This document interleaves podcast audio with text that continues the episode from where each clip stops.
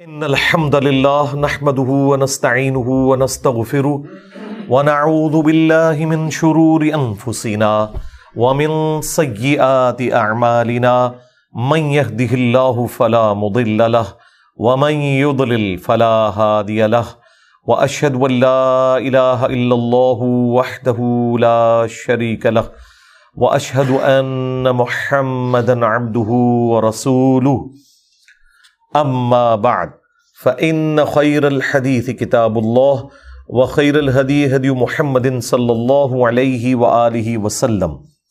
وشر الامور محدثاتها، وكل محدثه بدعه وكل بدعه ضلاله وكل ضلاله في النار. اعوذ بالله السميع العليم من الشيطان الرجيم، من همزه ونفخه ونفثه. بسم الله الرحمن الرحيم. رب اشرح لي صدري ويسر لي امري واحلل عقدة من لساني يفقهوا قولي. بسم الله الرحمن الرحيم. ان الله وملائكته يصلون على النبي. يا ايها الذين امنوا صلوا عليه وسلموا تسليما. اللهم صل على محمد وعلى ال محمد. كما صليت على ابراهيم وعلى ال ابراهيم انك حميد مجيد. اللهم بارك على محمد وعلى ال محمد كما باركت على ابراهيم وعلى ال ابراهيم انك حميد مجيد. اللهم ربنا آتنا في الدنيا حسنه وفي الاخره حسنه وقنا عذاب النار. ربنا آتنا من لدنك رحمه وهيئ لنا من امرنا رشدا لا اله الا انت سبحانك اني كنت من الظالمين حسبنا الله ونعم الوكيل ولا حول ولا قوه الا بالله العلي العظيم آمين الحمد للہ، آج دو جولائی دو ہزار تیئیس کو سنڈے کے دن ہماری یہ Quran class number one fifty three انشاءاللہ سورہ ہود کی آیت نمبر ٹوینٹی فائیو سے آن ورڈ اسٹارٹ ہوگی۔ سورہ ہود میں اب امباؤ رسول کا سلسلہ شروع ہونے لگا یعنی رسول اللہ صلی اللہ علیہ وآلہ وسلم کی بے سے پہلے جو انبیاء کرام اسپیشلی جو رسول تھے، اور وہ عرب کی سرزمین یا اس کے قریب کے علاقوں میں جو تھے ان کی تفصیلات قرآن حکیم میں جہاں ڈیٹیل کے ساتھ آئی ہیں، ان میں سے ایک ٹاپ آف لسٹ یہ سورہ ہود ہے۔ اس کے علاوہ بھی سورت العراف کے اندر بھی آیا۔ جہاں تک سیدنا نوح علی نبینا و علیہ السلاۃ والسلام کا تعلق ہے، جو انسانیت میں آدم ثانی کہلاتے ہیں یعنی دوسرے آدم، کہ ان سے پہلے انسانیت تباہ و برباد کر دی گئی، جو اہل ایمان تھے، وہ بچا لیے گئے اور باقی لوگ اس طوفان کے اندر غرق ہوئے۔ تو انسانیت کا سلسلہ ان سے دوبارہ اللہ تعالیٰ نے اسٹارٹ کیا۔ نو علیہ السلام کے حالات زندگی قرآن حکیم میں بہت زیادہ صورتوں میں آئے ہیں۔ صورت العراف کے اندر بھی خود نوح نام کے اوپر بھی ایک صورت موجود ہے۔ سورہ یونس کے اندر بھی ذکر گزر چکا ہے، اور کئی ایک صورتوں میں بھی آئے گا۔ لیکن سب سے زیادہ تفصیلی حالات قرآن حکیم میں سیدنا نوح علا نبینا علیہ السلاۃ والسلام کے جس صورت میں آئے ہیں، وہ یہی صورت ہے۔ اب اللہ کا نام لے کے شروع کرتے ہیں سورہ ہود کی آیت نمبر 25 سے۔ اعوذ باللہ من الشیطان الرجیم، بسم اللہ الرحمن الرحیم۔ وَلَقَدْ أَرْسَلْنَا نُوحًا إِلَىٰ قَوْمِهِ۔ اور بے شک ہم نے بھیجا نوح علیہ السلام کو ان کی قوم کی طرف۔ تو انہوں نے جا کر کیا دعوت دی؟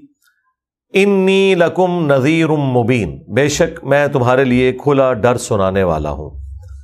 اچھا انبیاء اکرام کا جو منصب ہے، بنیادی وہ تذکیر ہی ہوتی ہے۔ ڈر سنانا ہے۔ خوشخبری صرف ان لوگوں کے لیے جو بات کو قبول کر لیں۔ انبیاء کا جو منصب ہے، وہ خوشخبریاں سنانا نہیں ہوتا، ڈر سنانا ہوتا ہے۔ اور اس ڈر کو جو ایکسپٹ کر کے اللہ کا راستہ اختیار کر لیں، ان کے لیے وہ بشیر ہوتے ہیں۔ جو پرائمری دعوت ہے نا، وہ ڈر سنانا ہے، نصیحت کرنا ہے، تذکیر کرنا ہے۔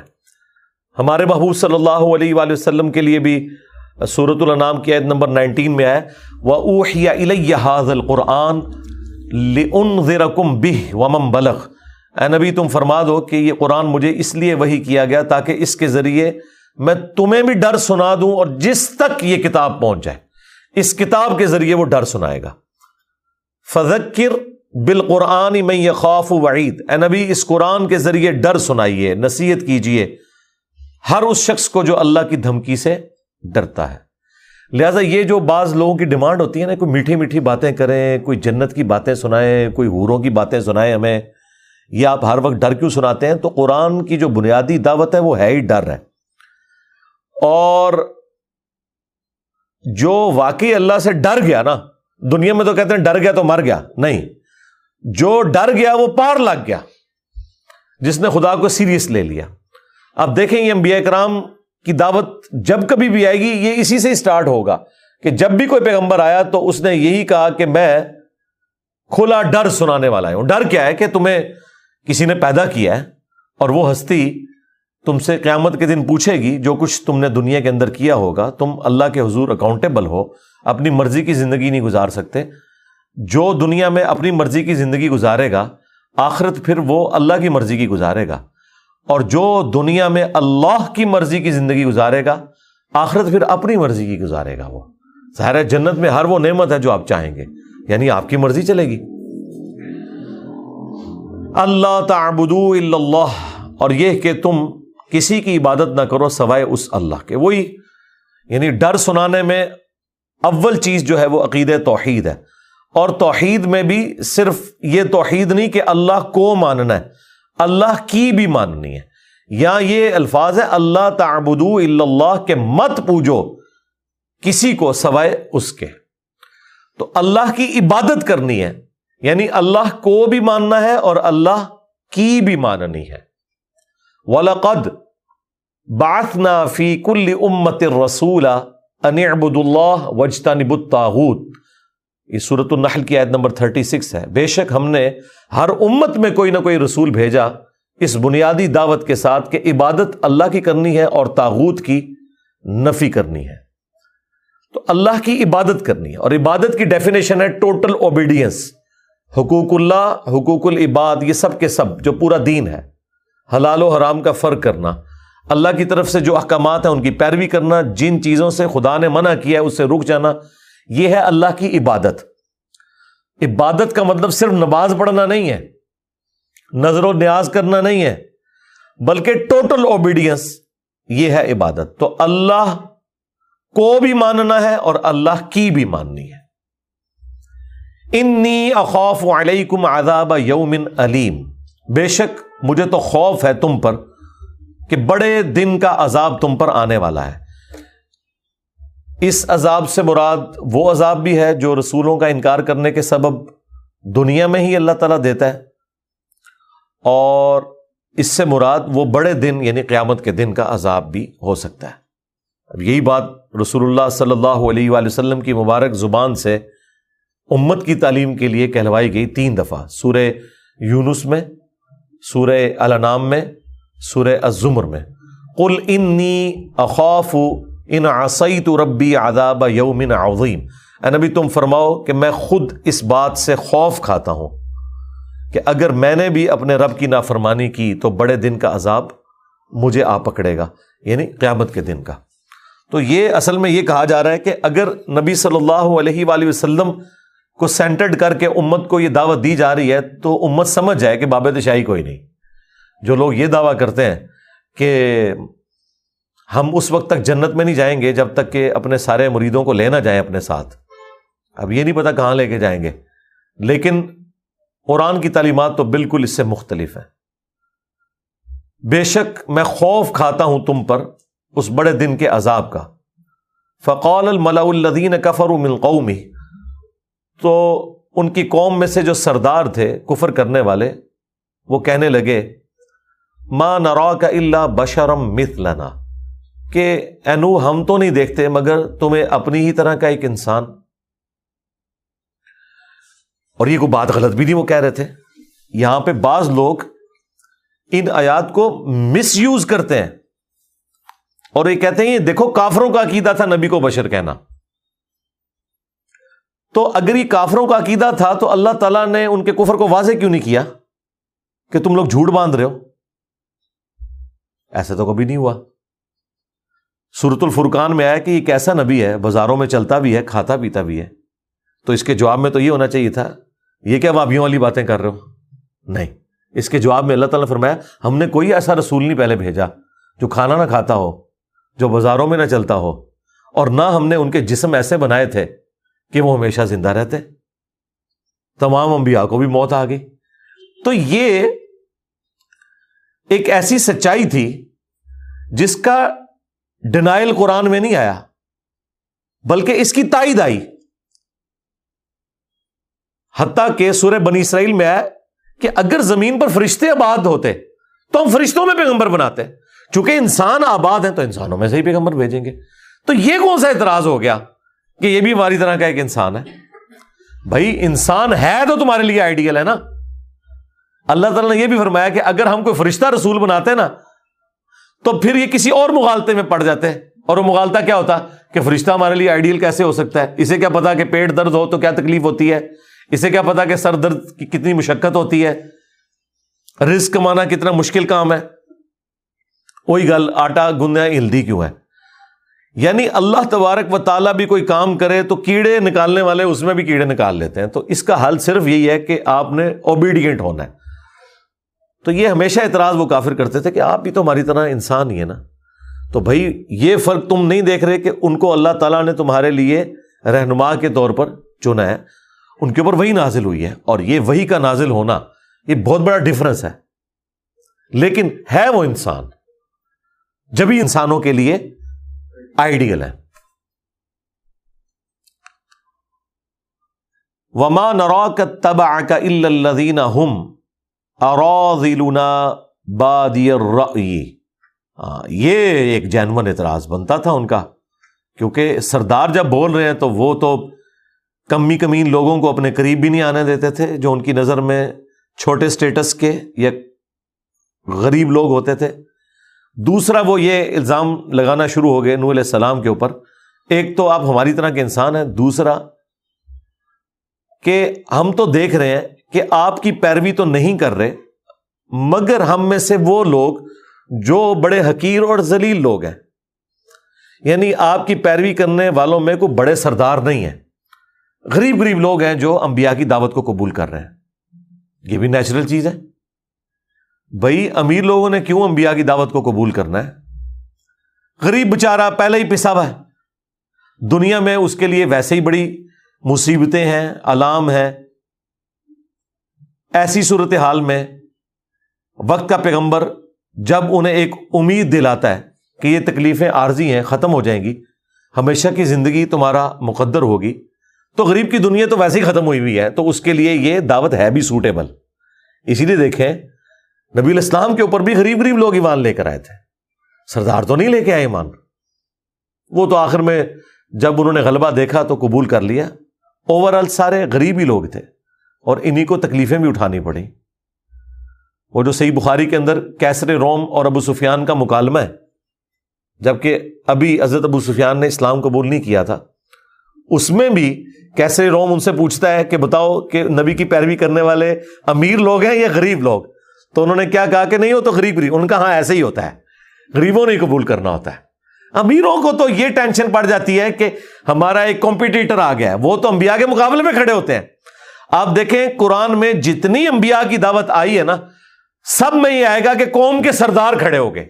اچھا سرداروں سے پوچھا جائے کہ تو انہوں کی نے بھی کھڑپینچ بنایا تسی کیوں کھڑے ہو رہے ہو؟ وہ اس لیے کھڑے ہوتے تھے کہ سب سے پہلے ان کی بادشاہ اسٹیک پہ لگتی تھی نا۔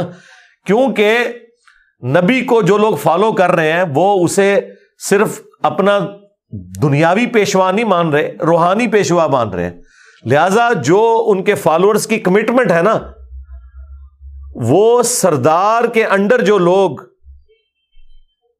ہیں، ان سے بڑھ کر ہوگی۔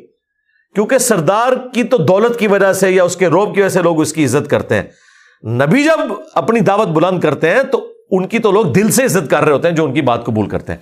تو لہٰذا سب سے زیادہ اسٹیک پہ چودراہٹ جس کی لگتی ہے وہ قوم کے سردار ہی ہوتے ہیں۔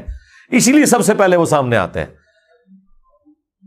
فرون کے سردار جو ساتھ اٹیچ تھے، ان کو بھی فرون کیا کہتا ہے؟ کہ یہ دونوں بھائی اس لیے آئے ہیں تاکہ یہاں پہ حکومت کرے اور تم لوگوں کو ختم کر کے یہ اسٹیٹس یہ ویل کرنا شروع کر دیں۔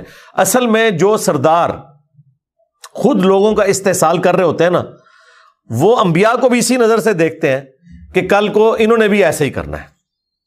اس لیے آپ دیکھیں کہ نبی صلی اللہ علیہ وآلہ وسلم کی اعلان نبوت کے بعد کی زندگی کا اگر آپ فائنینشل اسٹیٹس دیکھیں تو وہ بہت کم تھا ایز کمپیئر ٹو اعلان نبوت سے پہلے۔ یہ اللہ تعالیٰ انبیاء کرام کو جو فقر کی زندگی سے گزارتا تھا نا، وہ اسی لیے کہ کوئی یہ اعتراض نہ کرے کہ انہوں نے کوئی اس دین کے کام کے عوض کوئی معاوضہ طلب کر لیا یا انہوں نے اپنا اسٹیٹس بڑھا لیا بلکہ بخاری مسلم میں تو یہاں تک آیا کہ معاشہ کہتی ہیں کہ بعض اوقات ایک مہینہ، دو مہینے، تین مہینے بھی گزر جاتے تھے۔ ہمارے گھر چولہا نہیں جلتا تھا۔ اب یہ اس شخص کا حال ہے کہ جو جوانی میں مکے کی امیر ترین عورت کے خامند ہیں اور کاروبار کر رہے ہیں اور ایک ڈائنامک لائف ہے اور دعوت و تبلیغ کرنے کے بعد وفات تک فاقے ہیں۔ حالانکہ اللہ نے وسعت بھی دے دی غزب خیبر کے بعد۔ خموس بھی رکھ دیا بیت المال میں۔ لیکن نبی الاسلام اپنے پاس جوڑتے ہی نہیں تھے، اللہ کی راہ میں خیرات کر دیتے تھے۔ تو یہ ایک اسٹونشنگ حدیث ہے کہ تین تین مہینے چولہا نہیں جلتا تھا اور بخاری مسلم کے الفاظ ہیں ساتھ کہ دو کالی چیزوں پہ کھجور اور پانی کے اوپر گزارا ہوتا تھا اور وہ بھی ٹن و ٹن نہیں ہے۔ دو کھجوریں صبح دو شام کے وقت، ایک میٹھا پانی کا پیالہ صبح کے وقت، ایک شام کے وقت، جو اس زمانے ایک بہت بڑا ایشو تھا۔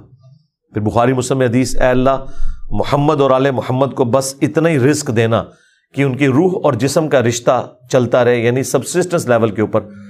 بس یعنی موت نہ آ جائے فاقے کی وجہ سے، لیکن کوئی ایکسٹرا آرڈنری کمائی والا معاملہ نہیں۔ کیونکہ جو دینی پیشوا ہے، اگر وہ ایسی زندگی گزارے جو امیر لوگوں کی زندگی ہے، تو وہ کبھی بھی امتوں کے لیے رول ماڈل نہیں ہو سکتے۔ کیونکہ امتوں کی اکثریت تو غریب ہی ہونی ہے۔ تو غریبوں کے لیے رول ماڈل کس طرح ایسا شخص ہو سکتا ہے کہ جسے دنیا کی ہر فیسلٹی اویلیبل ہو؟ ورنہ تو غریب لوگ کہیں گے، بھائی، تمہیں تو اس تکلیف سے گزرنا ہی نہیں پڑا. اب نبی صلی اللہ علیہ وآلہ وسلم کو اپنی آئلی زندگی میں جو تکلیفیں اٹھانی پڑی، جو اپنے مخالفین سے تکلیف اٹھانی پڑی، جو آپ کو فائنینشیل کرائسز رہے، ان ساری چیزوں کے ہوتے ہوئے کوئی تان نہیں کر سکتا اس حوالے سے کہ آپ ہمارے لیے رول ماڈل کس طرح ہیں۔ تو یہ ایک ریزن ہوتی ہے۔ تو ہم تو نہیں دیکھ رہے اینو مگر یہ کہ جتنے غریب لوگ ہیں، یہ حقیر لوگ، جن کی کوئی حیثیت نہیں ہے، یہ تیری پیروی کر رہے ہیں۔ ومان ارکم علیہ من فضل۔ اور نہ ہم تمہاری ہستی کے پوائنٹ آف ویو سے اپنے اوپر کوئی فضیلت دیکھ رہے ہیں کہ کوئی تم بہت ایکسٹرا انسان ہو ایز کمپیئر ٹو ہمارے۔ یعنی بظاہر وہی سارے کا سارا معاملہ ہے۔ جو ایک انسان کے اندر خوبیاں ہوتی ہیں وہی تمہارے اندر ہے ہمارے اندر بھی موجود ہے اب وہی کا سلسلہ تو ظاہر ہے کہ وہ سب کے سامنے تو نہیں ہوتا نا۔ وہ تو پیغمبر اور اللہ کے درمیان ایک راز ہے۔ اس کو کوئی آؤٹ سائڈر تو آبزرو نہیں کر سکتا، تو وہ ایک انسان کی طرح ہی دیکھتے تھے۔ ومان اور فضل، بل نہ بلکہ ہم تو یہ خیال کرتے ہیں کہ تم جھوٹے ہو ناؤز باللہ۔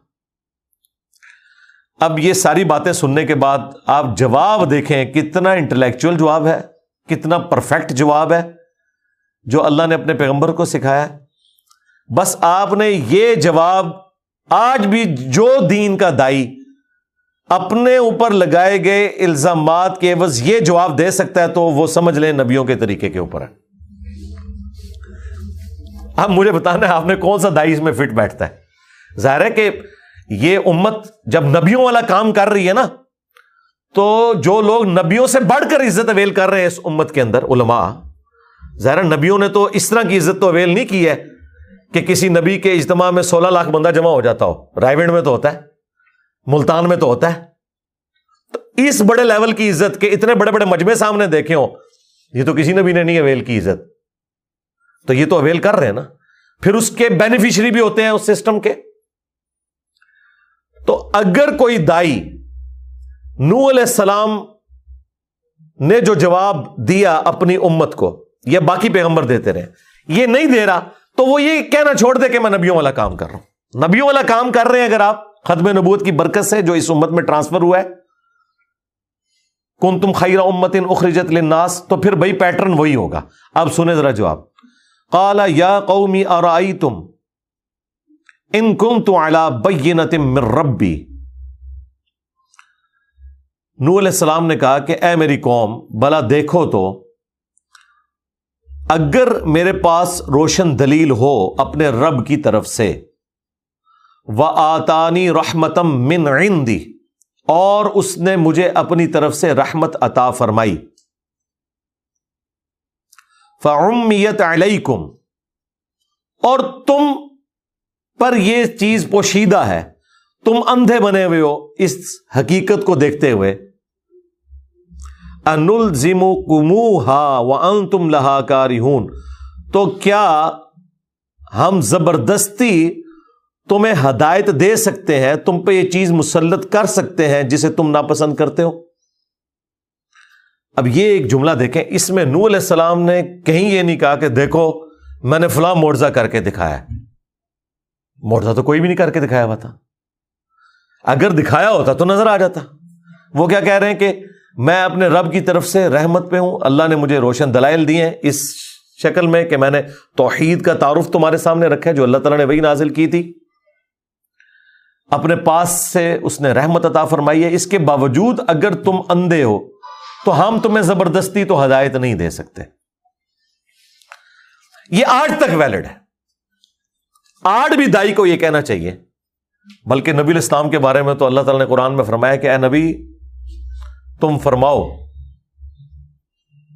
کہ اگر میں گمراہ ہوں تو میری گمراہی کا وبال مجھ پر ہی ہوگا۔ اندازہ کریں، اس لیول کے اوپر، اس کے اوپر میں نے پورا مسئلہ ون نائنٹی ایٹ ریکارڈ کرا دیا تھا تفصیلی، جب یہ آیات آئی تھی۔ اے نبی، تم فرماؤ کہ بل فرض یہ بل فرض تو ہم احترام لگا رہے ہوتے ہیں نا، سمجھانے کے لیے۔ اگر میں گمراہ ہوں تو میری گمراہی کا وبال مجھے پر ہوگا۔ اور اگر میں ہدایت پر ہوں تو بسبب اس کے جو اللہ نے قرآن مجھ پر وہی کیا ہے۔ یہ میں جو ہدایت پہ ہونے کا دعویٰ کر رہا ہوں، قرآن کی وجہ سے کر رہا ہوں۔ اچھا۔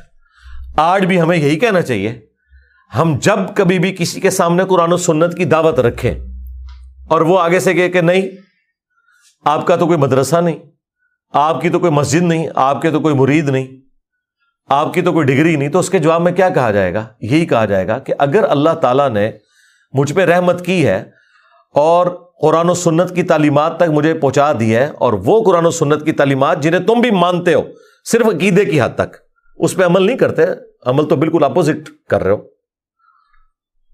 تو اب بتاؤ، اگر تم پر یہ حقیقت آشکار نہیں ہو رہی کہ یہ کتاب و سنت کی دعوت حق ہے، تو تمہارا تو کچھ بھی نہیں ہم کر سکتے۔ ہم تو زیادہ سے زیادہ تمہیں بتا ہی سکتے ہیں نا، قرآن میں لکھا ہے ایا کا نعبدو و ایا کا نستعین. اس کے باوجود تم نے یا عبد القادر جلانی مدد کہنا نہیں چھوڑنا، تو ہم یہ گھول کے تو تمہیں توحید نہیں پلا سکتے نا۔ ہم تو تمہیں بخاری اور مسلم سے نماز کا طریقہ رف الدین کے ساتھ سکھا سکتے ہیں۔ اس کے باوجود تم نے رف الدین شروع نہیں کرنا، تو ہم گھول کے تو تمہیں ہدایت نہیں دے سکتے۔ تو یہ وہ اللہ کی رحمت ہے جو آج بھی اس امت کے اوپر ان لوگوں پہ موجود ہے۔ جو انبیاء کے پیٹرن پر انبیاء کی دعوت ان کی امتوں تک پہنچاتے ہیں۔ اور ہر زمانے میں ایسے لوگ رہے۔ اگلا جو کلیم ہے نور اسلام کا وہ تو آپ کو بڑی آسانی سے سمجھ آ جائے گا۔ میں نے تو بچے بچے تک یہ بات پہنچا دی ہے۔ وہ سن لیں۔ و یا قومی لا اسلکم علیہ مالا۔ اور اے میری قوم، دیکھو، میں اس تبلیغ کے بدلے میں تم سے کوئی مال طلب نہیں کرتا۔ یعنی آج کی ڈیٹ میں میری کوئی چندہ بک نہیں ہے۔ میرا کوئی اکاؤنٹ نہیں ہے جو میں اپنے ویڈیو کے اوپر ڈسپلے کراؤں کہ جی یہ درد سننے کے بعد آپ اس اکاؤنٹ میں اتنے پیسے ٹرانسفر کر دیں۔ ایسا کوئی نہیں ہے۔ اب مجھے بتائیں یہ کون کہہ سکتا ہے؟ کسی ایک بندے کا نام لیں کہ یہ پلانٹ ارتھ پہ فلاں دائی ہے جو اس پہ پورا اترتا ہے۔ آپ بندوں کے نام لیں، ان کے میں آپ کو بتاتا ہوں۔ اکاؤنٹ نمبر یوٹیوب کے اوپر اویلیبل ہے۔ اور وہ کیا شہانہ زندگی گزار رہے ہیں؟ سب کچھ اسی سسٹم سے انہوں نے حاصل کیا آج جب ان کو باتیں کرتے ہیں، کہتے ہیں، نہیں، یہ یہ ہماری گاڑیاں تو نہیں ہے تو تنظیم کی ہیں۔ دیکھو کیسا انہوں نے، جس کو کہتے ہیں کتے کو حلال کرنے کے لیے۔ میں وہ کل ایک مولوی کی ویڈیو دیکھ رہا تھا، وہ بکرا ذبح کر رہا اور لوگ خوش ہو رہے ہیں کہ دیکھو جی جماعت کا امیر ہے، خود بکرا ذبح کر رہا ہے۔ میں نے کہا یہ پوری زندگی بکرا خرید نہیں سکتا، جو اس کی کوالیفکیشن ہے۔ تو بکرا کہاں سے آیا جن گاڑیوں میں یہ گھوم رہا ہے، یہ پوری زندگی، اپنی پوری زندگی کی اپنے باپ کی طرح جمع کر کے نہیں خرید سکتا۔ یہ کہاں سے آیا یہ، اے میری قوم، دیکھو، میں کو مال تو طلب نہیں کرتا۔ اس کے بس۔ ان اجریا اللہ اللہ۔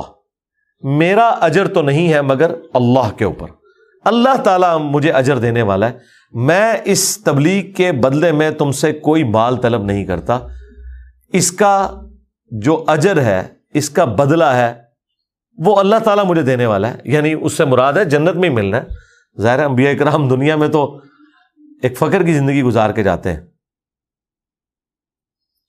اور اب دوسری بات جو انہوں نے اعتراض کیا تھا، اس کا جواب دیا جا رہا ہے۔ وما انا بطور دل آ منو اور میں اہل ایمان جو ہے میرے ساتھ اٹیچ غریب لوگ، میں ان لوگوں کو اپنے آپ سے دور تو نہیں کر سکتا۔ صرف تمہیں خوش کرنے کے لیے میں انہیں اپنے آپ سے دور کر دوں۔ یہ ہو نہیں سکتا۔ اندازہ کریں، اہل ایمان اللہ کے نزدیک کتنے اہم ہے کہ اللہ تعالی کا پیغمبر بھی یہ کہہ رہا ہے کہ، اے سرداروں تمہیں خوش کرنے کی خاطر میں اپنے ساتھ جو اٹیچ لوگ ہیں انہیں دور نہیں کر سکتا غریبوں کو۔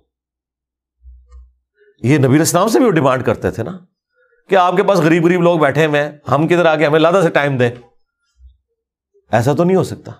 اور ایک دفعہ نبی الاسلام سے ہو گیا، جب ایک نبینا صحابی آ گئے۔ آپ نے زبان سے کچھ نہیں کہا، لیکن صرف چہرے مبارک کے اوپر ناگواری کے آثار ہے آبا سا اللہ تو اللہ تعالیٰ نے قرآن میں نقل کر دیا، اور اللہ تو کس لیول کے اوپر اتر کے سمجھا رہا ہے، اللہ تعالیٰ فرما رہا ہے کہ جو لوگ آئے ہیں ادھر ٹائم پاس کرنے کے لیے، انہیں تو تم تبلیغ کر رہے ہو۔ اور جو شوق سے آیا ہے، اس سے روگردانی کر رہے ہو۔ دفاع کرو ان کو جائیں جنم میں۔ چسکے لینے کے لیے آئے ہیں، پھر اٹھ کے چلے جائیں گے۔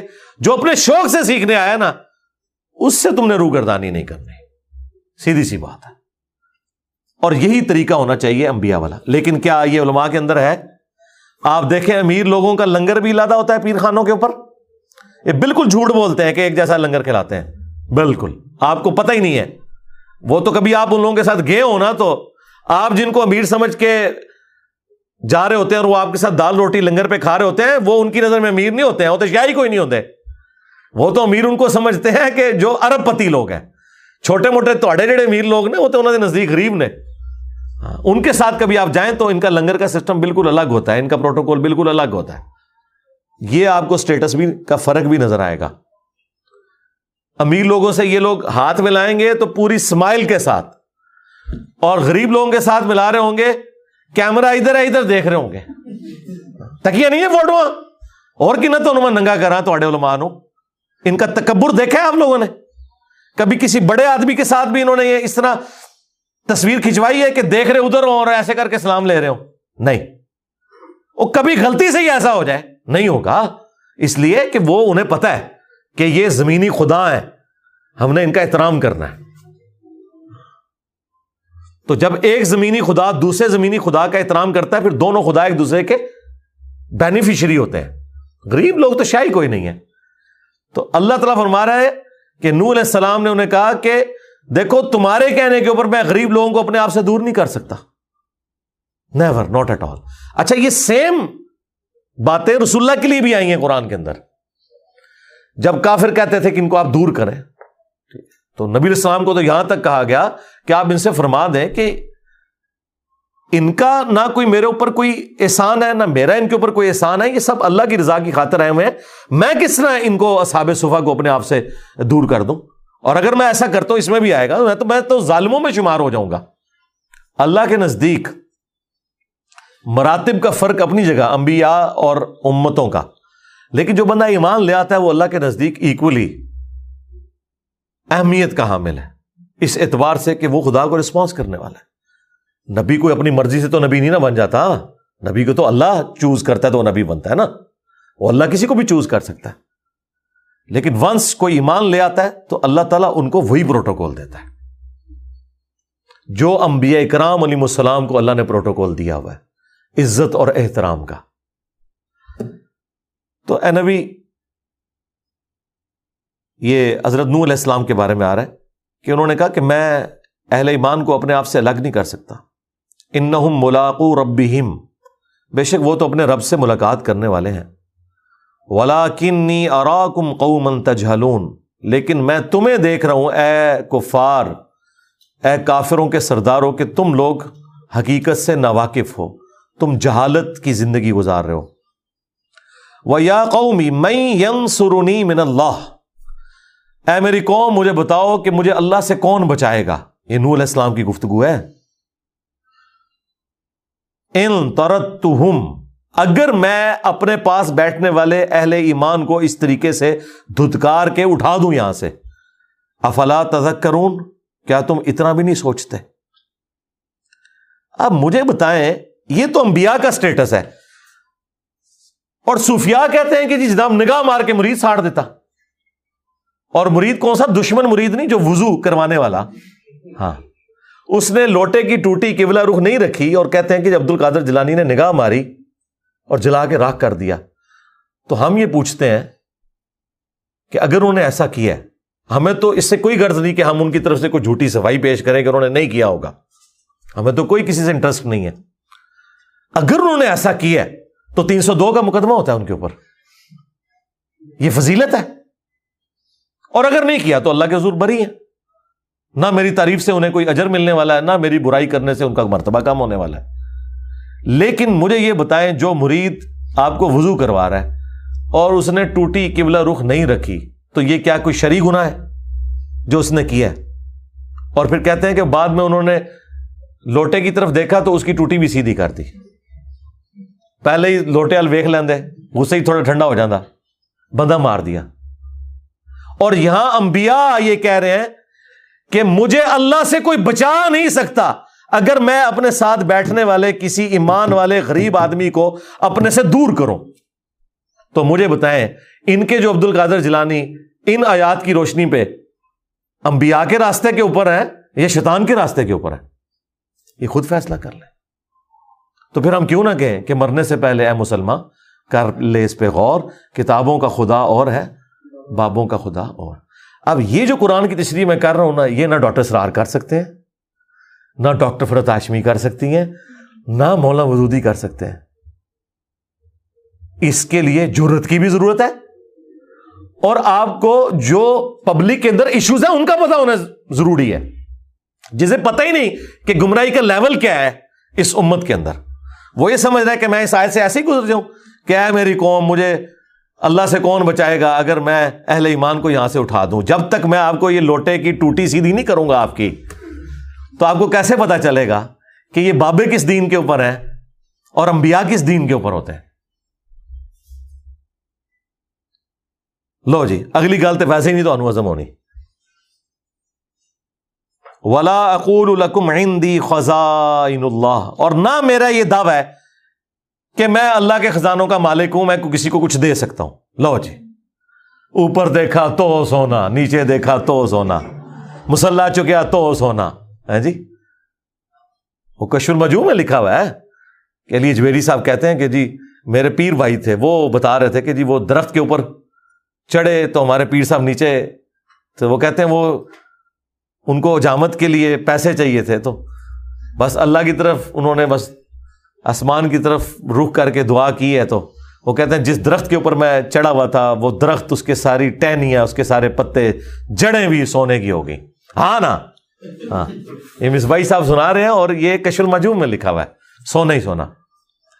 اور یہاں پہ اللہ تعالیٰ کیا فرما رہا ہے کہ اے نوح، تم کہہ دو کہ میں کہیں یہ دعویٰ نہیں کرتا کہ میرے پاس کوئی اللہ کے خزانے ہیں؟ ولا اعلم الغیب اور نہ یہ کہ میں غائب جان لیتا ہوں۔ ولا اقول انی ملک اور نہ میں یہ دعویٰ کرتا ہوں کہ میں کوئی فرشتہ ہوں۔ ٹھیک ہے؟ کیونکہ وہ سمجھتے تھے کہ نبی اس صورت میں ہم سے افضل ہوگا جب وہ کوئی نورانی مخلوق بن کے آئے۔ یہ کیا ہوا؟ یہ بھی انسان۔ اب دیکھیں وہ جو آیا تھا نا کہ ماں نرا کا اللہ بشرم مت لینا اینو ہم تجھے تو اپنی طرح کا ایک انسان سمجھتے ہیں۔ تو اس کے جواب میں یہ نہیں آیا کہ تو کے پتا میری شانہ جواب یہ ہے کہ میرا کب دعویٰ ہے کہ میرے پاس خزانے ہیں؟ یا میں غیب جان لیتا ہوں، یا میں انسان نہیں ہوں، میں فرشتہ ہوں۔ نہیں۔ ولا اقور الدین تصدری آئین اب پھر وہی بات رپیٹ ہو رہی ہے، اہل ایمان جو ساتھ اٹیچ ہے اور نہ ہی میں یہ کہتا ہوں کہ جن لوگوں کو تمہاری نگاہیں حقیر جانتی ہیں لئی یو اللہ خیرا، اللہ تعالیٰ انہیں کوئی خیر نہیں دے گا۔ یعنی تم تو یہ سمجھتے ہو نا کہ دنیا میں اگر اللہ نے انہیں غریب رکھا ہے تو آخرت میں بھی بےچارے غریب ہی ہوں گے۔ اچھا یہ بھی عقیدہ ایگزسٹ کرتا تھا سورت القاف کے اندر۔ اور جو دو بندوں کی بحث آئی ہے، ایک اللہ کے ماننے والے کی اور ایک دنیا دار کی۔ تو اینڈ پہ جب وہ دلائل میں فیل ہو جاتا ہے نا، تو وہ دنیا دار کہتا ہے کہ اللہ نے تنو اتنے بھی غریب رکھا ہے منو اللہ نے اتنے بھی دینا ہے۔ کچھ میرے اندر ویکے ہے نا، اگر آخرت ہوئی تو مجھے وہاں بھی سب کچھ مل جائے گا۔ یہ بھی ایک اسٹیٹس ہوتا تھا لوگوں کے دماغ کے اندر۔ نہ میں یہ کہتا ہوں کہ جو تمہاری نظروں میں نچلے درجے کے لوگ ہیں، اللہ تعالیٰ انہیں کو خیر نہیں دے گا۔ اللہ اعلم و بیما فی انفسم اللہ خوب جانتا ہے جو ان کے جی میں ہے۔ انی من الظالمین اور اگر میں ایسا کروں کہ ایسے لوگوں کو اپنے آپ سے دور کر دوں۔ یا اب یہ ایک ہی آیا تھا یہ جتنے دعوے کیے ہیں نا، اگر میں یہ سارے کلیم کرتا ہوں تو میں ظالموں میں شمار ہوں گا۔ اگر میں کہوں کہ میں خزانوں کا مالک ہوں، میں غیب خود سے جان لیتا ہوں، میں فرشتہ ہوں، اور میں ان غریب لوگوں کو اپنے آپ سے اٹھا دوں، یہ کہہ کے کہ تھی دنیا چ بھی زلیل ہو، آخرت چ بھی زلیل ہو گے تو میں ظالموں میں شمار ہو جاؤں گا۔ ایسا کچھ بھی نہیں ہے۔ یہ سیم آیات اس سے زیادہ سخت انداز میں سورت العراف کی آیت نمبر 188 نبی الاسلام کے بارے میں آئی ہے۔ اے نبی، تم فرما دو کہ نہ تو میں اپنی جان کے لیے کسی نفع اور نقصان کا مالک ہوں۔ باقی کس کا؟ مگر یہ کہ جو اللہ میرے لیے چاہے۔ اور نہ یہ کہ میں خود غیب جان لیتا ہوں۔ اور اگر میں خود سے غیب جان لیتا تو خیر کسی جمع کر لیتا، مجھے کبھی کوئی تکلیف نہ پہنچتی۔ میں تو نہیں ہوں مگر ڈر سنانے والا۔ اب ان ساری باتوں کا جواب لاجیکلی جب دیا نور علیہ السلام نے، تو آگے سے جواب ذرا ان کا سنیں۔ کالو یا نوح، وہ کہنے شروع ہو گئے، اے نوح، قد جا دل تنا فرتا جدا لنا بہت جھگڑا ہم نے آپس میں کر لیا، بہت بحثیں کر لی کثرت کے ساتھ۔ چھوڑ ان ساری باتوں کو۔ فاتینا بیما تعیدنا ان کن تمن الصادقین لا وہ عذاب اگر تو سچا ہے، جو تو ہمیں دھمکیاں دے رہے ہیں کہ اگر مجھ پر ایمان نہیں لاؤ گے، تو بڑے دن کا عذاب تمہیں آپ پکڑے گا، تو لے کے عذاب گالی ختم۔ ایتھک لوتے ہیں ایسی اب اس کے جواب میں تو ہونا چاہیے تھا کہ اے دیکھ، میں ہوں نگاہ مارنا ہوا کوئی نہیں۔ جواب بالکل ڈفرنٹ آ رہا ہے۔ یعنی یہ ایک رکو بتانے کے لیے کافی ہے کہ اس امت کی اکثریت کس عقیدے کو مانی ہوئی ہے جس کا قرآن و سننے سے کوئی تعلق نہیں؟ جو آپ سنیں جی۔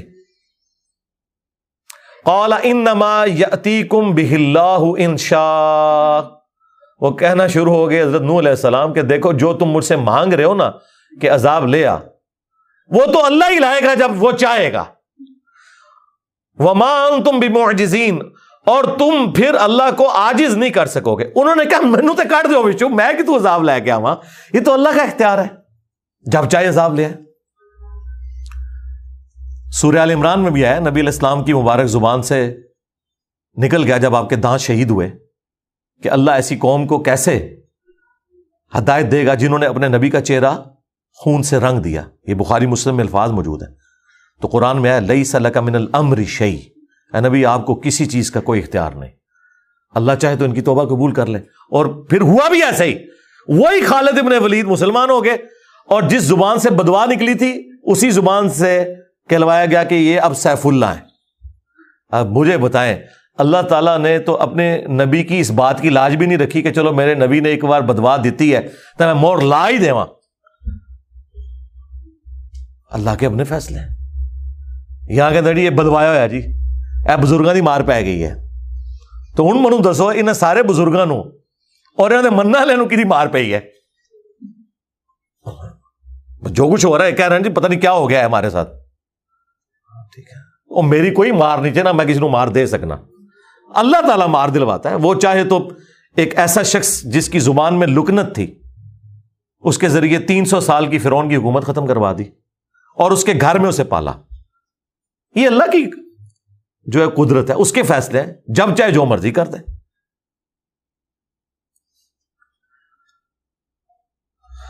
ولا ينفعكم نصحی ان اردت ان انصح لکم اور نہیں فائدہ پہنچائے گی تمہیں میری خیر خواہی۔ اگر میرا ارادہ ہو بھی کہ میں تمہیں کسی طریقے سمجھا دوں انصح لکم ان کان اللہ یرید ان یغویکم۔ اگر اللہ ہی نے یہ ارادہ کر دیا ہے کہ تمہیں گمراہ رہنے دینا ہے، ہوا ربکم، وہی تمہارا رب ہے۔ وہ الہی ترجعون، اور اسی کی طرف تمہیں لوٹ کر جانا ہے۔ دیکھ لیں، انبیاء گاڈ اورینٹیڈ ہوتے ہیں۔ یہ ساری باتیں کر کے کہا کہ بھائی، میں تو سمجھا رہا ہوں، اگر اللہ نے تمہاری قسمت میں یہ گمراہی لکھی ہوئی ہے نا۔ اب یہ نہیں اسلام کہہ رہے کہ تو میری مار وگ گئی ہے۔ کہ تھی میری توہین کی تھی۔ نہیں نہیں، ان کا بھائی اللہ کے فیصلے چاہے گا تو ہدایت دے دے گا۔ میں نے تو کوشش کر لی۔ جو آج بھی ہم کہتے ہیں، یار، ہمارا کام تو صرف قرآن سے، بخاری مسلم سے والا دینا ہے۔ ماننا ہے، مانو، نہیں ماننا، جاؤ جہنم میں۔ ٹھیک ہے؟ اور لوگوں کو برا لگتا ہے۔ اب یہاں پہ بھی دیکھیں، وہ سیدھا سیدھا کہہ رہے ہیں کہ اگر اللہ تعالیٰ نے تمہارے لیے یہ طے کر دیا کہ تم نے گمراہ ہی مرنا ہے، تو مر جاؤ، گمراہ۔ میرا کیا لے رہے ہو؟ خود جنم میں جاؤ گے۔ تم نے اللہ کے پاس ہی جانا ہے۔ اب یقول نفترا اب روئے سخن ایک آیت کے اندر دوبارہ سے مشرقین عرب کی طرف آیا کہ یہ کافر کہتے ہیں کہ نبی نے قرآن خود گھڑ لیے قل ان تو فعلیہ اجرامی۔ اے نبی فرماؤ کہ اگر یہ قرآن میں نے خود گھڑا ہے نا تو اس جرم کا وبال بھی مجھ پہ ہی ہوگا۔ وہ انا بری اما تجریمون اور میں بری ذمہ ہوں ان گناہوں سے جو تم کر رہے ہو۔ دیکھیں، اللہ کا تو سٹائل ہی بات کرنے کا اور ہے۔ ویسے یہ انتہائی گستاخانہ آیات ہیں قرآن میں اس طرح کی، جتنی ہے نا، جو ادھر صوفیت کی ڈاکٹرن ہے۔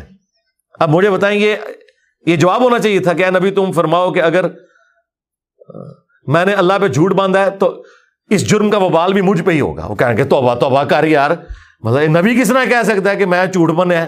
بھائی سمجھانے کے لیے ہر لیول پہ اترنا پڑتا ہے۔ لوگ کہتے ہیں نا، باتیں کہاں سے آ جاتی ہیں؟ جب گمراہیاں آتی ہیں نا تو باتیں آتی ہیں۔ جب تم کہو گے نا کہ بابے نے سمندر روکا ہوا ہے، تو اللہ تعالیٰ اپنے کسی بندے کے دماغ میں ڈالے گا کہ کوئی بڑے سے بڑا انسان ہو، اپنا پیشاب بھی نہیں روک سکتا۔ کیونکہ یہ سمندر روکنے والی بات جب آئے گی تو یہ بات آئے گی۔ حضرت بکر صدیق کے دماغ میں یہ بات کہاں سے آئی؟ قرآن و میں تو کہیں نہیں لگی تھی کہ جو محمد کی عبادت کرتا تھا، جان لے محمد مر چکے۔ قرآن میں تو نہیں لکھا ہوا تھا یہ۔ اور نہ کسی صحابی نے حضور کی عبادت کی تھی۔ یہ اللہ نے ان کے دماغ میں ڈالا۔ کہ یہ کیا اس کی وجہ یہ ہے کہ جیزس کرائسٹ کو لوگوں نے خدا بنایا کہیں محمد رسول اللہ دوسرے جیزس کرائسٹ نہ بن جائے حضور کی بات یقین انہوں نے یاد آئی ہوگی کہ دیکھنا میری شان بلند نہ کرنا، جس طرح عیسیٰ ابن مریم کو لوگوں نے بڑھا دیا تھا۔ میں اللہ کا بندہ اور اس کا رسول ہوں۔ اسی کو ایلبریٹ کر دیا حضرت بکر صدیق نے انتہائی گستاخانہ خطبے میں، انورٹیڈ کامس کے اندر، ان کی نظر میں۔ وہ ہمارے استاد مولانا ساگ صاحب کہتے تھے نا، او پائی، جدو توحید بیان کریں گے تو آٹومیٹکلی گستاخی ہو جائے گی۔ کیوں؟ تم نے توحید کو گستاخی سمجھا ہوا ہے۔ تمہاری نظر میں تو آٹومیٹکلی گستاخی ہو جائے گی نا۔ تو یہ گستاخی تو ہونی ہے۔ کیونکہ توحید کا تو مطلب ہی ہے کہ اختیار اللہ کے پاس ہے۔ مخلوق کچھ نہیں کر سکتی۔ پھر عجیب و غریب نا، انہوں نے نا وہ مت اور عجیب و غریب واقعات مشہور کیے ہیں لوگوں کے جذبات کے ساتھ کھیلنے کے لیے۔ اور جی ایک بار وابی داتے سنی دا مناظرہ ہو گیا۔ حضور دی ذات ہوتے وابی پوری رات جو ہے وہ ایسی آیتیں ڈھونڈتا رہا۔ جس میں حضور کی تنقید تھی اور جو سنی جو ہے وہ نبی اسلام کی شان ڈھونڈتا رہا۔ تو صبح جناب مناظرے میں جب دونوں اکٹھے ہوئے، انہیں پوچھا ہاں تو راتی کے کردہ رہے سرکار، میرے سامنے گلا کرو، میں تھن پنا تے بابیا کا بابا آ گیا دنیا تے ہوں ٹھیک ہے۔ میں انہوں دسا کہ میں ابو بکر صدیق دا خطبہ ڈھونڈتا رہا تو منو پتا لگے کہ میں ابو بکر آر نبی نو مننا وا یا ابو جہل آر مننا۔ تو دس ابو جہل تو کنو ڈھونڈتا رہا قرآن چکے کٹتا رہا اور نبی کی شانیں جو تم قرآن سے نکال رہے ہو، ان شانوں سے کس کو انکار ہے؟ کیا نبی کی شان کا مطلب یہ ہے کہ نبی خدا کا بیٹا بن جائے گا؟ عیسا ابن مریم جیسی شان قرآن میں کسی کی نہیں آئی ہے، کسی پیغمبر کی نہیں۔ لیکن اللہ نے کہا کہ اگر اللہ ارادہ کرے عیسا کو، ان کی ماں کو، سب کو ہلاک کر دے، اللہ کا کوئی کیا بگاڑ لے گا؟ عیسا اور ان کی ماں روٹی کھانے کے محتاج تھے۔ وہ نہ تو کسی کے نفے کے مالک تھے، نہ کسی کے نقصان کے۔ یہ اس شخص کے بارے میں آ رہا ہے جس کو کہا اللہ نے وجیحن فی دنیا والآخرہ ومن المقربین اور مرزات ایسے جو کسی پیغمبر کو نہیں دیے گئے۔ مردوں کو زندہ کرنا اللہ کے اذن سے۔ مٹی کی مورت بنا کے پھونک مارنا اور اس کا پرندہ بن جانا۔ یہ مرزا کسی پیغمبر کو نہیں دیا گیا۔ کسی پیغمبر کو۔ لیکن سینٹرڈ کر کے انہی کو اللہ تعالیٰ نے سامنے رکھا۔ کہ یہ فرق ہے بھائی انبیاء میں اور خدا میں۔ پھر اسی طریقے سے چیزیں بیان ہوتی ہیں۔ وہ جی پھر مناظرے سے پہلے جب پوچھا تو وابی نے کہا ہاں جی میں تو یہی آیتیں لفظ رہا۔ تو انہیں کہا، بس دیکھ لے کون نبی دی شان ڈھونڈتا ہے تو کون تنقید ڈھونڈتا ہے۔ اگر کسی کا یہ عقیدہ ہے کہ توحید بیان کرنے سے نبی کی تنقید ہوتی ہے، تو یہ بلیم وہ کسے دے رہا ہے؟ اللہ کو۔ انہوں نے انبیاء کو منی گاڈ مانا ہوا ہے اور اولیاء کو منی رسول مانا ہوا ہے۔ یہ میرا ایک جملہ ہزاروں کتابوں پہ بھاری ہے۔ یعنی آپ ہزاروں گمراہیاں ایک کتاب میں جمع کریں نا اور آپ اس کی وجہ پوچھیں نا تو یہ ہے کہ یہ نبیوں کو منی گاڈ مانتے ہیں اور اولیاء کو منی رسول مانتے ہیں۔ بس، یہ وہ فرق ماننے کے لیے تیار ہی نہیں ہے۔ چونکہ قرآن تو پڑھا ہی نہیں ہے۔ اب ان ساری باتوں کے ہوتے ہوئے مجھے تو صبح شام ان کے اوپر قنوت نازلہ پڑھنی چاہیے۔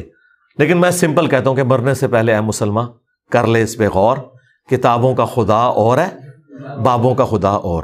کتابوں کے خدا اور بابوں کے خدا میں یہ فرق ہے کہ جو بابوں کا خدا ہے نا، بس وہ خدا بڑا بھائی اور نبی چھوٹا بھائی، بس اتنا فرق ہے۔ لیکن کتابوں کا خدا یہ کہتا ہے کہ خدا خدا ہے، مخلوق مخلوق ہے۔ لیکن یہ باتیں اب کون کرے یہ جب باتیں آپ نہیں کریں گے، دماغ کوئی نہیں کھلیں گے۔ توحید تو اتنے عرصے سے بیان ہو رہی تھی، لیکن توحید کا مطلب توہین رسالت لیا جاتا تھا۔ ہم نے تو عید بیان کی ہے نا، آئے نہ کوئی سامنے۔ میرے پاس تو سیدھا بھائی، چھوڑ دو تم۔ شان رسالت کی بات، چشتی رسول اللہ، اشلی تھانوی رسول اللہ پارٹی کیسے کر سکتی ہے؟ کبھی نہیں کر سکتی۔ تمہارے بزرگوں نے اپنے ناموں کے کل میں پڑھایا تمہیں کوئی حق ہی نہیں پہنچتا، تم تو نبی کا دفاع کر ہی نہیں سکتے۔ نبی کا دفاع کا حق تمہارے پاس سے نہیں ہے، اس کے کاپی رائٹ سب انجینئر صاحب کے پاس ہے ہاں۔ یہ رائٹس ہم آپ کو نہیں دیں گے۔ توحید بھی یہاں سے بیان کریں گے اور رسالت بھی صحیح جو رسالت کا کانسیپٹ ہے، وہ یہیں سے بیان ہوگا۔ تو اے نبی، تم فرماؤ، اگر میں نے اللہ کے اوپر جھوٹ باندھا ہے، قرآن یعنی میں نے خود گھڑ لیا تو اس جرم کا وبال بھی مجھ پہ ہوگا۔ اور میں بری ہوں اس جرم سے جو تم کر رہے ہو۔ اور یہ دوسری بات درست ہے اس حوالے سے کہ میں نے تو کوئی قرآن نہیں کھڑا، لیکن چونکہ تم نے قرآن کا انکار کیا، لہذا تم اس جرم کے اندر شریک ہو کہ تم نے وقت کے پیغمبر کا انکار کیا ہے۔ دیکھیں جی قرآن حکیم اپنے عقائد اور نظریات کے اندر بالکل ایک ننگی تلوار ہے، زیرو ٹالرنس ہے۔ اگر کسی شخص کو انبیاء کا سٹیٹس نہیں پتا انبیاء کرام کی ذمہ داری ان کے مراتب نہیں پتا۔ اور وہ اپنے زوم میں انبیاء کرام کے ساتھ چیزیں منسوب کیے ہوئے ہیں۔ تو عقیدت اور جذبات کی بنیاد کے اوپر ایسے عقائد منسوب کرنا۔ سب سے پہلے انبیاء کرام اس سے اعلان برات کرتے گئے نبی السلام تو دنیا میں بتا کے چلے گئے کہ میری شان کو اس طرح بلند نہ کرنا۔ جس طرح لوگوں نے جیزس کرائسٹ کی شان کو بلند کیا تھا۔ میں اللہ کا بندہ اور اس کا رسول ہوں۔ مجھے اللہ کا بندہ اور اس کا رسول کہنا۔ اب یہ کہنے کی ضرورت کیوں پڑی ہے؟ اسی لیے پڑی ہے کہ آپ کو پتا تھا کہ انبیاء کرام کی ہستیاں اللہ تعالی کی سلیکٹڈ ہستیاں ہوتی ہیں، جن کو اللہ تعالیٰ معجزات عطا فرماتا ہے، شان عطا فرماتا ہے۔ اور اسی وجہ سے لوگ ڈیویٹ ہو کے ان کے اندر خدا کو اس حوالے سے ڈھونڈنا شروع کر دیتے ہیں کہ شاید یہ خدا کی شکل میں دنیا میں اتر آئے ہیں۔ اور آج دیکھ لیں، تقریباً پچہتر کروڑ کے قریب ہیں پروٹیسٹنٹ۔ جو حضرت عیسیٰ کو اللہ مانتے ہیں۔ پچہتر کروڑ۔ جی۔ اتنے بریلوی دیوبندی نہیں ہے دنیا میں۔ جتنے پروٹیسٹنٹ ہیں۔ اور اللہ کا کہہ رہے ہیں لقد کفر اللہ دین قالو ان اللہ المسیح ابن مریم۔ بے شک وہ لوگ کفر کر رہے ہیں جو یہ کہہ رہے ہیں کہ اللہ ہی عیسیٰ ابن مریم ہے۔ قل فمن یملک من اللہ شیئا۔ اے نبی، ان سے فرماؤ کہ اللہ کا کوئی کیا بگاڑ لے گا۔ ان اراد ان مسیح کہ اگر اللہ تعالی ہلاک کر دے مسیح کو اور ان کی ماں کو اور جتنے زمین میں سارے بزرگ بابے، جتنے زمین میں ہیں سب اگر اگر ان کو اللہ ہلاک کر دے۔ وسال شریف نہیں، ہلاک۔ یہ غصے کا اظہار ہے تاکہ فرق پتہ چلے۔ یعنی اگر آپ یہ دیکھیں، یہ وکیبلری کا جو استعمال ہے، یہ اسی لیے تاکہ آپ کے دماغ کھولے جائیں۔ اور یہ اللہ کہہ سکتا ہے، بندے نہیں کہہ سکتے۔ سرکار اللہ نے کسے کہا ہے؟ فرشتوں کو کہا یا ہمیں کہا ہے؟ ہمیں کیوں کہا ہے؟ کہ ہم نے اسی طریقے سے آگے بات کرنی ہے۔ نبی کو کہا گیا کل فمئی من اللہ اے نبی، ان سے کہیں، جب کوئی بھی عیسا ابن مریم کے بارے میں یہ بات کرے تو ان سے کہو کہ اللہ کا کوئی کیا بگاڑ لے گا۔ تو یہ پوری امت کے لیے۔ اور حضرت بکر صدیق نے تمہارا مسئلہ آسان کر دیا۔ آٹھ جگہ حدیث آئی ہے بخاری میں، اور چار جگہ تفصیلی۔ من کانا یعبد محمد فن محمد قدمات دیکھو، جو بھی تم میں محمد کی عبادت کرتا تھا، جان لے کے وہ مر چکے۔ اللہ اکبر۔ وصال شریف نہیں، شہید شریف نہیں، وفا شریف نہیں فن محمد قدمات ابود اللہ اور جو کوئی اللہ کی عبادت کرتا ہے، تھا، وہ جان لے۔ فن اللہ حی اللہ یمود کے بے شک اللہ تعالیٰ زندہ ہے، اسے کبھی موت نہیں آئے گی۔ تو یہ بات یاد رکھیں، یہ بڑا سینسٹو ایشو ہے۔ اور یہ انبیاء کرام کی جو دعوت سینٹرڈ اراؤنڈ توحید ہوتی ہے، وہ اسی وجہ سے ہے کہ انہیں پتہ ہے۔ کہ اللہ کا کیا اسٹیٹس ہے اور بندوں کا کیا اسٹیٹس ہے۔ اگر خدا کا تعارف کسی کو ہے نا، وہ جرت نہیں کر سکتا۔ مجھے بتائیں، ایک عام انسان جس میں تھوڑا سا ایمان ہے، کیا وہ اپنی عبادت کروا سکتا ہے؟ کیا وہ اپنے سامنے کسی کو جھکا سکتا ہے؟ کیا وہ یہ دعویٰ کر سکتا ہے کہ سارے بزرگوں کی گردنوں پہ میرا پاؤں ہے؟ ہاں۔ تو یہ کسیدہ غوثیہ میں پڑھتے گولڈا شیف ہر جمعے کو پڑھا جاتا ہے، لوگ کھڑے ہو کے شوق سے پڑھتے ہیں، سبحان اللہ بھی کہتے ہیں سننے والے۔ اور دوسری طرف یہ کہتے ہیں کہ جی اللہ کا جتنا کوئی بڑا بندہ ہوتا ہے، اس میں اتنی آرزی پائی جاتی ہے۔ میں نے تو پلانٹ ارتھ پہ اتنا تکبر نہیں دیکھا کہ کوئی شخص یہ کلیم کرے کہ تمام اولیاء کی گردن پہ میرا پاؤں ہے۔ کتنا بڑا جملہ ہے۔ یہ تو حضرت ابوبکر، عمر، عثمان، علی نے کبھی صحابہ کے بارے میں نہیں بولا۔ تو یہ کہتے ہیں کہ عبد القادر جنانی نے فرمایا، ہم کہتے ہیں اگر انہوں نے کہا ہے تو وہ قرآن و سنت کے تو بالکل خلاف ہے اور اگر انہوں نے نہیں کہا تو بھری ہیں۔ نہ ہم ان کی طرف سے جھوٹا دفاع کرتے ہیں کہ انہوں نے نہیں کہا ہوگا۔ پہلے ہم کسی زمانے میں کرتے تھے، اب مجھے کسی سے کوئی ہمدردی نہیں۔ سیدھی سی بات ہے۔ اللہ سے ڈر لگتا ہے۔ کہیں ان میں سے کسی نے کام ڈالا ہو تو اللہ تعالیٰ منو کہ تو کہ تو بڑھ گیا سائے تنو کیڑی چیز مجبور کرتی سی۔ دیکھیں ہمیں جو چیز مجبور کرتی ہے نا دفاع کرنے پہ، وہ ان ہستیوں کا دفاع ہے جن کے پیچھے قرآن و سنت کھڑے میں یعنی صحابہ اہل بیت، انبیاء کرام، ان کے بعد ہمیں نہیں پتا کہ کس نے کام ڈالا ہے اور کس نے واقعی دین کی خدمت کی ہے، ٹھیک ہے؟ کیونکہ کئی لوگ جن کو ہم اچھا سمجھتے تھے، ہمیں اتھینٹک نالج سے پتا چلا کہ انہوں نے بھی کام ڈالا ہے۔ یعنی یہ جو پچھلے سو سال کے اندر ہے، ان کی تو قلم کی سیائی بھی نہیں، ابھی خوش کوئی بھی ہے۔ تو بات یہ کہ اللہ سے ڈر جائے، قرآن و سنت پہ آ جائے۔ وہ غامدی صاحب سے کسی نے پوچھا نا کہ جی وہ قرآن میں تو لکھا ہے تو وہ فلاں بزرگ یہ کہہ گئے انہوں نے کہا جی اللہ تعالیٰ مجھ سے یہ نہیں پوچھے گا کہ فلاں بزرگ یہ کہہ کے گئے تھے تو تو نے کیوں نہیں مانا؟ اللہ مجھ سے یہ پوچھے گا کہ قرآن میں یہ لکھا ہوا تھا، جو قرآن تیرے پاس آیا تھا تو نے اس کو مانا تھا کہ نہیں؟ اب مجھے بتائے میرے پاس قرآن آیا تو میں یہ کہوں گا کہ فلاں نے یہ کہا ہوا ہے۔ میں تو اس کا پابند ہوں، جب اللہ میرے پاس آیا ہوا ہے، قرآن آنے کا مطلب ہے اللہ آ گیا۔ سنت آنے کا مطلب یہ ہے کہ نبی الاسلام خود آئے ہیں میرے پاس۔